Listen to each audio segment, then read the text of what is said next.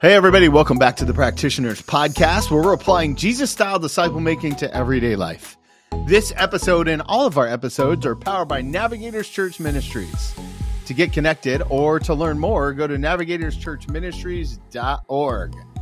Friends, today on the podcast, we're covering part three of developing a pathway of disciple making. Justin, why don't you tell us a little bit about where kind of where we are in this process now. Yeah, part three. I feel like we're in a groove here talking about this. This is super important stuff because any church that wants to have or ministry that wants to have a disciple making pathway uh, needs to be thinking about these things and needs to be figuring it out. So, uh, in the past couple episodes, right, we have talked about what is it, what can we expect it to accomplish, what can we not expect it to accomplish. That was the first episode of these three last time we talked about you know at a step by step level how do you develop a disciple making pathway? And so we shared with you those seven steps. And so today we're going to move forward. And one of the first things that uh, i want to talk about with you guys is what does a finished pathway look like?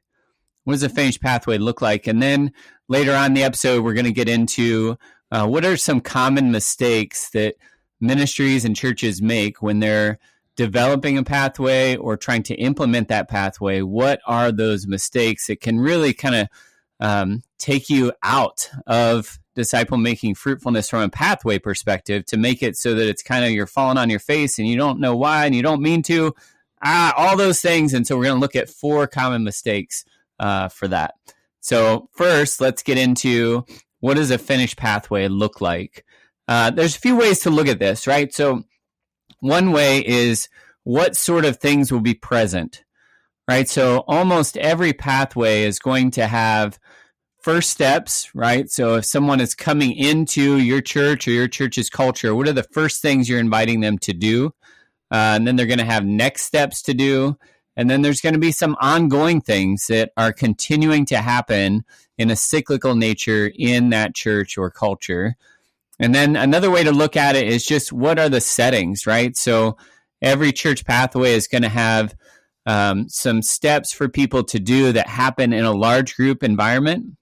There's going to be some that happen in a mid-sized group environment, and there's going to be others in a small settings or small group environments. And so, from kind of a conceptual level, that's kind of what it would look like uh, when this thing is done. Tony, what have you seen as far as pathways? Well, I, I think um, when we talk about first steps, next step, and ongoing steps, it's important to note that this is going to scale in accordance with the movement that you're trying to steward, right? Or the size of your church.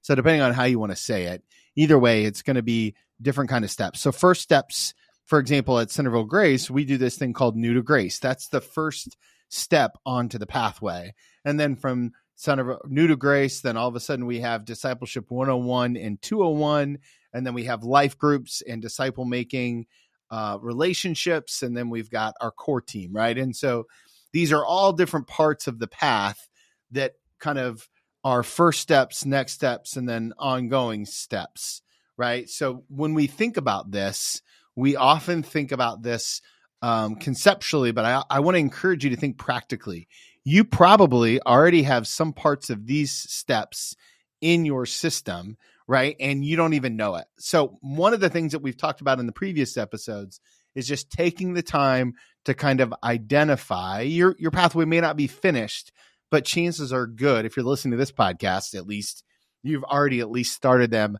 a little bit. Does that make sense to you, Justin? Yeah, I think that's really helpful, um, just for people to hear that. Hey, there there's some examples, right, of what are the first steps, next steps, etc.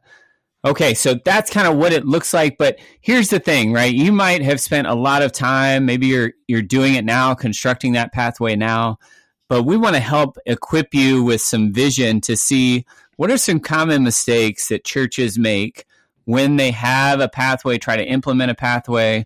So there's four common mistakes, and the first one is this: there's too much focus on the pathway too much focus on the pathway. And the reason for this is that there's so much time and energy spent into developing this pathway. And then the next question is, well, who's gonna who's gonna be the ones to lead the different steps? So at Tony's church, right, this uh, new to grace um, thing that happens. There's discipleship 101, 201, there's other things, and you're going to need people to lead those. Yeah. And then who's going to lead them? Well, it's normally the same people that are making disciples relationally and other people who maybe aren't doing that, but really love this idea of like doing things in a classroom setting, doing curriculum, education centered stuff. And so there's too much focus on it. Tony, have you seen this before? What's kind of your experience? Well, one of the things that happens sometimes when I'm working with pastors and ministry leaders is that they're so busy doing ministry they say they don't have time to make disciples. Yep. And and, and this is a direct result of of common mistake number 1 because you're focused so hard on the activities of the pathway that you don't have time to actually make any disciples because you're teaching the class, you're putting together the handouts, you're making sure that assimilation happens, you're doing all those things and they're all important but don't do it, you know, as the old saying goes, don't cut off your nose to spite your face. Yeah, yeah. There's all that. There's recruiting to it. There's follow up, et cetera, et cetera. But here's the reality: if we could program our way to disciple making fruitfulness, we would have done it already. Right? Think about all the times, all the decades that churches have had their primary discipleship and primary disciple making um, energies going towards programs and classes and knowledge centered things. And if you could do that already, then it would have already been successful. But that's not how it works. That is not how it works. And so we have to be careful that we're not spending too much focus and energy on the pathway, right? We need to make sure that our disciple makers realize that the pathway is an accommodation um, instead of an accommodation. It is just something that we are doing to to serve the people that we can't relationally disciple. Okay, so that's the first one. Too much focus on it. Tony, how about number two? Number two, if number one is too much focus on it, number two is too little time on it, right? And and this is and where it happens when we diminish the value of the pathway, and that can absolutely, absolutely happen when we focus too much on relational disciple making. So uh, again, this is if this is an area that you tend to swing the other way. So, hey, I don't have time to do anything but relational disciple making. And then all of a sudden we eliminate the pathway. We, the truth is we need to live in the tension of both. So sometimes when you're so focused on relational disciple making, you're not putting together any kind of pathway for the water to move. Right. So that whole process of willingness to kind of slow down and acknowledge that we need to put in a pathway. Now, one of the areas that I've seen churches really struggle with this is they do this with groups. So, life groups does not constitute a pathway. It just constitutes groups. Yep. And groups are important, mm-hmm. right? Groups are really important. We want yep. you to have groups. But groups can't be the only thing because there's no movement in most group uh, ideas, right? So when I say that, I'm talking about like, hey, you're a pastor, you're a church leader, we've got a life group, we want everybody in a life group. Okay, that's great. Then what? The then what is the part of the discipleship pathway that we tend not to focus on. And that's certainly been an error that I've made. Justin, where have you seen it in the local church? Yeah, this idea that that groups uh, can function as the fullness of disciple making. What I see most commonly when that happens is the the leaders of the group um, are the ones that get totally burned out. They have trouble finding anyone to take over for them, et cetera, et cetera. Um, so that is a really difficult thing um, that you just have to be aware of. You have to look out for that. Uh, even in the pathway, you're not making it such that some people can't make disciples relationally because they're so busy doing stuff on the pathway. So you don't want to spend too much time on it. You don't want to spend too little time on it right? It's like um, Dor- Dorothy. Is it Dorothy? Why does that sound right? And the Three Little Bears. That's not right. No, it it was. uh Yeah, it is Dorothy. Little Red Riding Hood, right? Little Red Riding huh? Hood. What is wrong with us? oh my! All right. Oh. Well, fortunately, there's probably not a ton of like you know four to eight year olds listening to our podcast. Otherwise, we'd be dropped immediately. But immediately. all right, so that's the first couple. Tony, what's the next one? No, number three. Number three is a huge one, and it's unwillingness to prune, right? And that's making simple um, exercises and intentionality to actually take a look and have real conversations about the discipleship pathway itself. And, and this is one of those things for church leaders that's really hard is that we don't often evaluate what we're doing and take things off the plate. Right? Sometimes we just want to evaluate what we're doing and add more things to it. But the truth is is that if we want to do relational disciple making and we want to do uh, have a, a pathway that moves people along, we have to be willing to stop and evaluate it.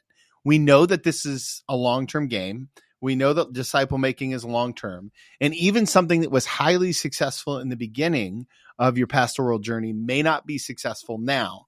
And you guys all know these things. We all have them. We call them sacred cows. And every now and then we have to take the time to evaluate and ask the question Is this helping our movement make disciples and push people towards disciple making? Yeah, if we are unwilling to prune, we're going to have a hard time having a, a disciple making culture that's really fruitful because there's going to be sideways energy created in the culture. There's going to be energy that's diverting people away from what we're trying to move them towards. You're going to cause people to stagnate. You know, I've seen churches that, you know, have a really strong ministry around Bible study, but it's Bible study that isn't moving people outward. It's just filling people's minds with knowledge instead of application. And as long as that's the case, and as long as those leaders aren't disciple makers, then that ministry is going to move people. At best, it's going to to stagnate them. It's going to take time and energy away from them that could be moving towards disciple making. And at worst, it will divert them into thinking that this is the more important thing to be focused on. And leaders, let me just tell you the, the hardest thing to prune are the things that look successful to the outside. So some of the yeah. things that are in the beginning of your the attractional parts of your discipleship pathway, kind of the first steps, when they become wildly successful, it's really easy for them to become the main attraction of your pathway. And those events are the ones that really have to be pruned because again, if it's not moving people, it's just gathering people, then you end up not maturing people. Yep. So, uh, th- more thoughts on that, Justin? No, that's wonderful. I was going to move on to our next one. You ready yeah, for that? No, I was getting ready to throw it to you. Take us to number four. nice. All right. So, number four, it's not relational.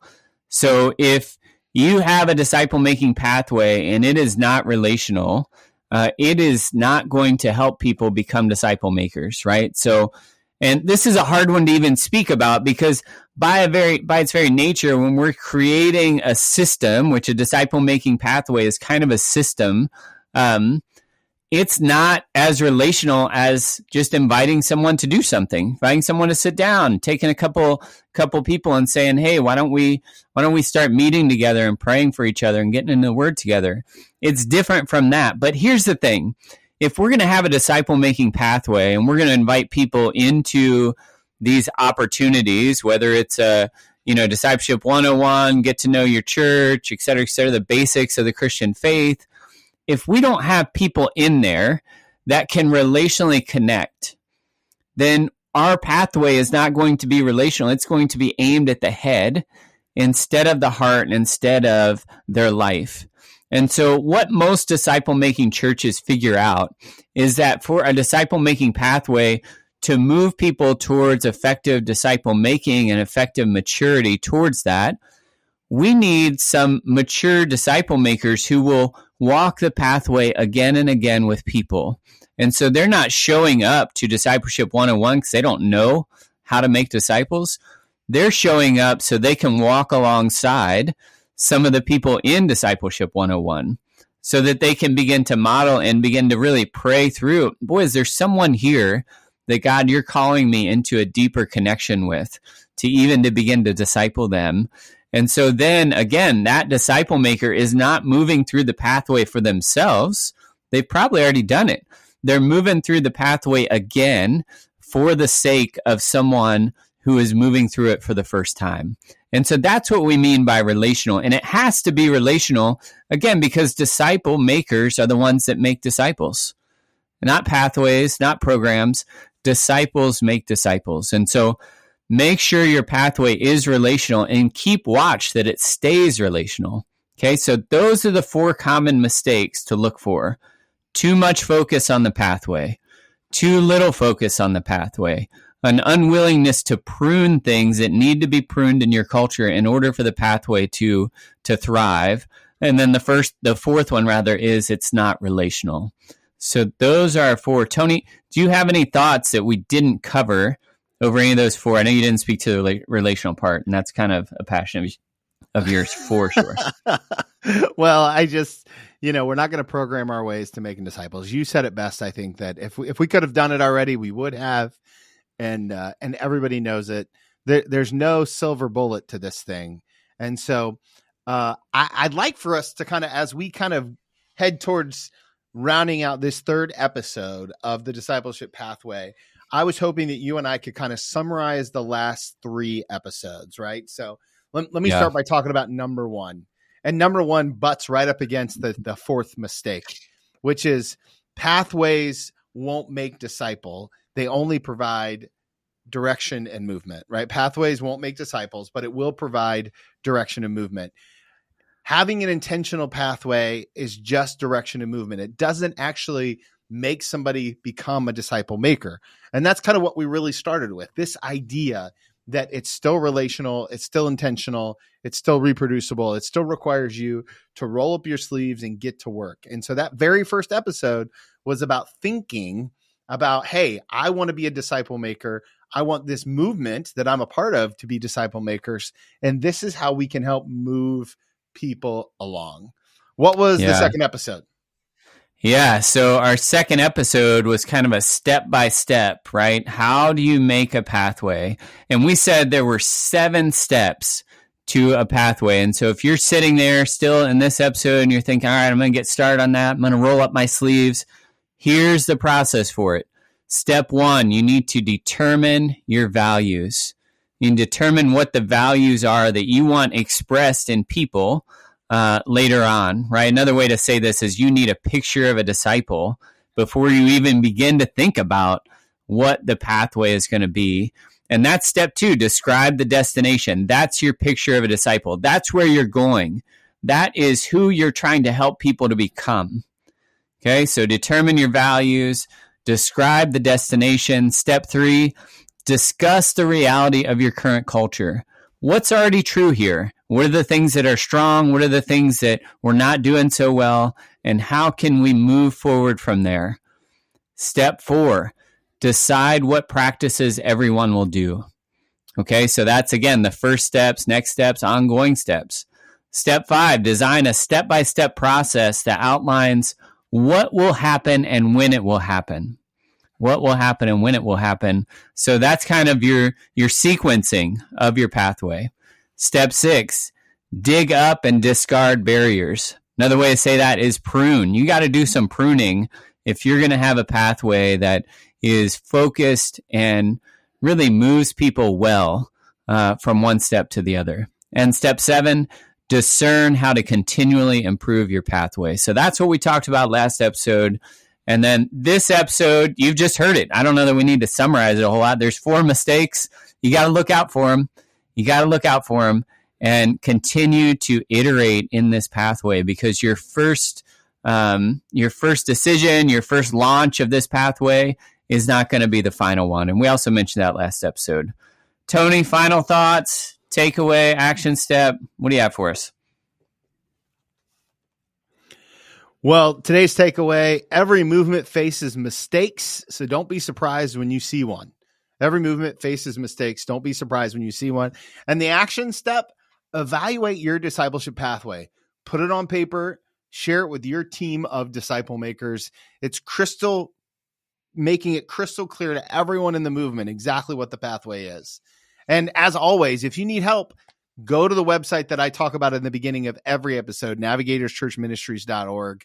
Uh, you've heard me really publicize them, but It's great to have outside resources. If you have more questions, reach Justin, reach out to Justin and I. We're embarrassingly easy to find. We would love to help you in this process. And until next time, we'll talk to you guys real soon.